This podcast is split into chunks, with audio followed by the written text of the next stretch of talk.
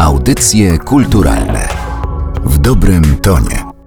Rozpoczynamy audycje kulturalne. Dzisiaj w miejscu, w którym zapewniam Was, że jeszcze nikogo nie było, bo znajdujemy się w ekspozytorze. Tak to miejsce jest opisywane w programie Festiwalu Wschód Kultury. Przy fosie przy Zamku Lubomirskich w Rzeszowie, a razem ze mną jest połowa kolektywu EIZO, czyli Adrianna Gajdziszewska i Piotr Kolanko, którzy opowiedzą więcej o miejscu, w którym się znajdujemy i o wystawie Acts of Memory. Dzień dobry, Piotr Kolanko z tej strony. Dzień dobry, Adriana Gajdziszewska. To zdecydujmy, czy najpierw mówimy już o tej instalacji, w której jesteśmy, czy zaczynamy od fontanny w Rzeszowie? No to zacznij Adam, to jest, jak chcesz zacząć od fontanny, to zaczynaj. Fontanna na bulwarach w Rzeszowie była punktem wyjścia w ogóle do stworzenia całego projektu. Zastanawiając się nad ideą całości, szukaliśmy w Rzeszowie miejsc, które są zapomniane w jakiś sposób, które mają duży potencjał i wymagają rewitalizacji i o które też mieszkańcy w jakiś sposób walczą albo wykorzystują ponownie.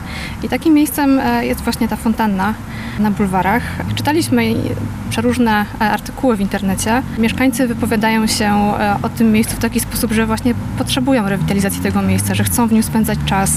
Zauważyliśmy, że w tym miejscu ludzie się spotykają, prowadzą zajęcia z jogi i to było taką w ogóle ideą i punktem wyjścia do opracowania całego konceptu tej wystawy. To jest też trochę tak, że ta fontanna jakby zmieniła swoją funkcję, tak? Ona kiedyś była basenikiem, kiedyś była fontanną, no i teraz znowu jest jakby miejscem spotkań społecznych, czy miejscem, wokół którego tworzy się jakaś debata społeczna na temat jego funkcjonalności, czy na temat tego, co my mamy z nim w przyszłości zrobić. I to jest takie fajne, wiesz, odwrócenie symbolu, kiedy z jednego miejsca, które zostało wybudowane w jakiejś konkretnej intencji, tworzą się miejsca kolejne, które nadaje im społeczeństwo, no nie?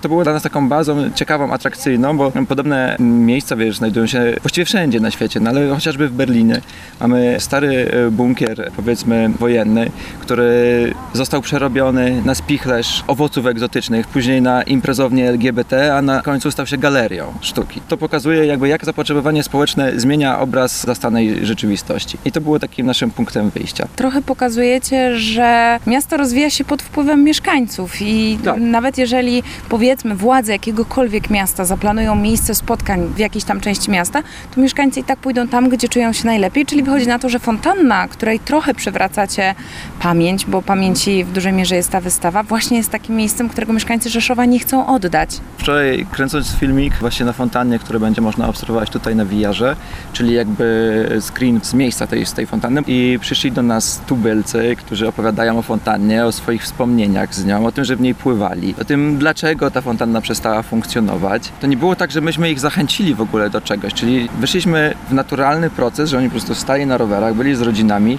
i zaczęli dyskutować na temat tego, czym jest ta fontanna, a my przy niej kręcimy i właściwie robimy o niej projekt. To też dało nam takie poczucie, że ta debata jest w nich żywa, że to jest ważne, tak? Że to nie jest tylko wyczytany artykuł gdzieś tam prasowy z dawien dawna o, o jakimś nieistniejącym fakcie, tylko oni naprawdę się tym interesują. Co więcej, mają fajne wspomnienia, mówią, że nie, tą fontannę trzeba zostawić taką, jaka jest, bo ja w niej pływałem.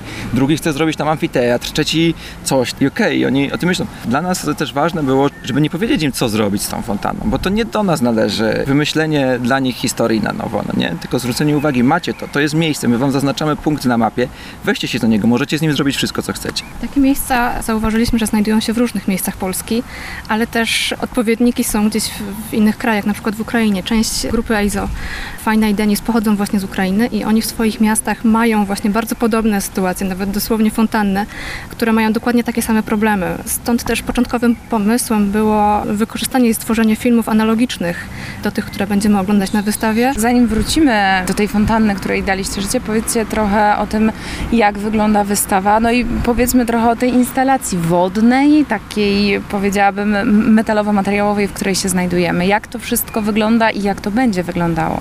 Dla mnie wynik tej instalacji to jest przede wszystkim wynik myślenia pięciu zupełnie różnych, na pozór niepasujących do siebie artystów, tak? Bo mamy w zespole architekta, mamy historyczkę sztuki, mamy malarza, mamy performerkę, mamy kolegę zajmującego się nowymi mediami, więc to jest taki zespół, którym właściwie Każda z tych osób, budując wspólny projekt, dbała o jakieś założenia, które są dla jej specjalizacji właściwe.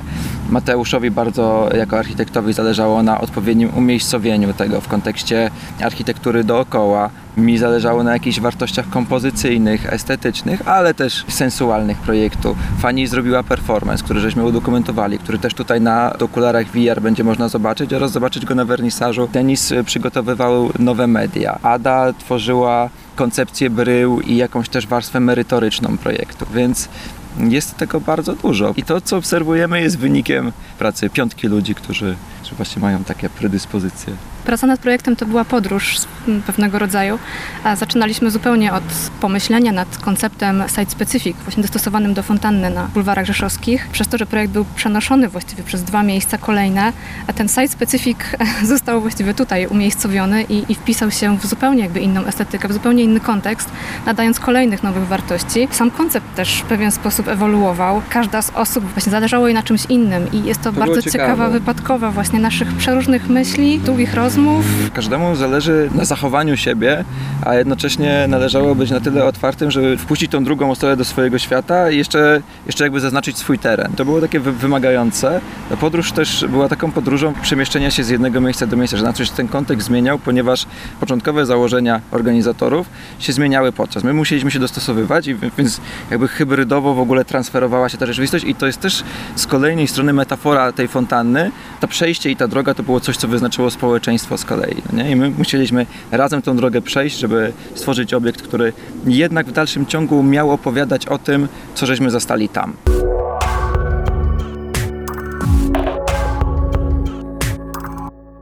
Wy łączycie różne gałęzie, różne dziedziny sztuki, bo to jest projekt bardzo multimedialny. Mówiliście o nagraniach, mówiliście o okularach VR-owych, są zdjęcia, tego wszystkiego jest bardzo dużo. Tak, działamy w obszarze sztuki współczesnej, łączymy przeróżne media, działamy interdyscyplinarnie, zależy nam też, przynajmniej mi zależy na działaniu takim synestezyjnym, na działaniu na, na, na wielu e, zmysłach, działaniu wielu bodźców, co właściwie w kulturze współczesnej jest bardzo potrzebne teraz ludziom. Żyjemy w kulturze wizualnej i ta wizualność, która nas otacza, często wydaje się niewystarczająca, stąd podjęliśmy decyzję o bardziej interdyscyplinarnym właśnie podejściu do, do projektu i do całej ekspozycji. To też chyba wynika jakby z naszej natury, że jakby podejmujemy się takich działań na co dzień i to może kwestia wykształcenia, może kwestia obycia, może kwestia po prostu patrzenia tego, jak wygląda sztuka na świecie i nasza chęć korespondencji, to myślę, że myślę, że to to. Powiedzcie jeszcze trochę o tym miejscu, w którym się znajdujemy, konkretnie o tym materiale, na który, jak się domyślam, nadrukowane są rozbryzgi wody z fontanny i myślę, że bardzo konkretnej fontanny. To chyba Mati musiałby coś powiedzieć na temat tej fontanny, bo to on jest autorem tego rozbryzgu.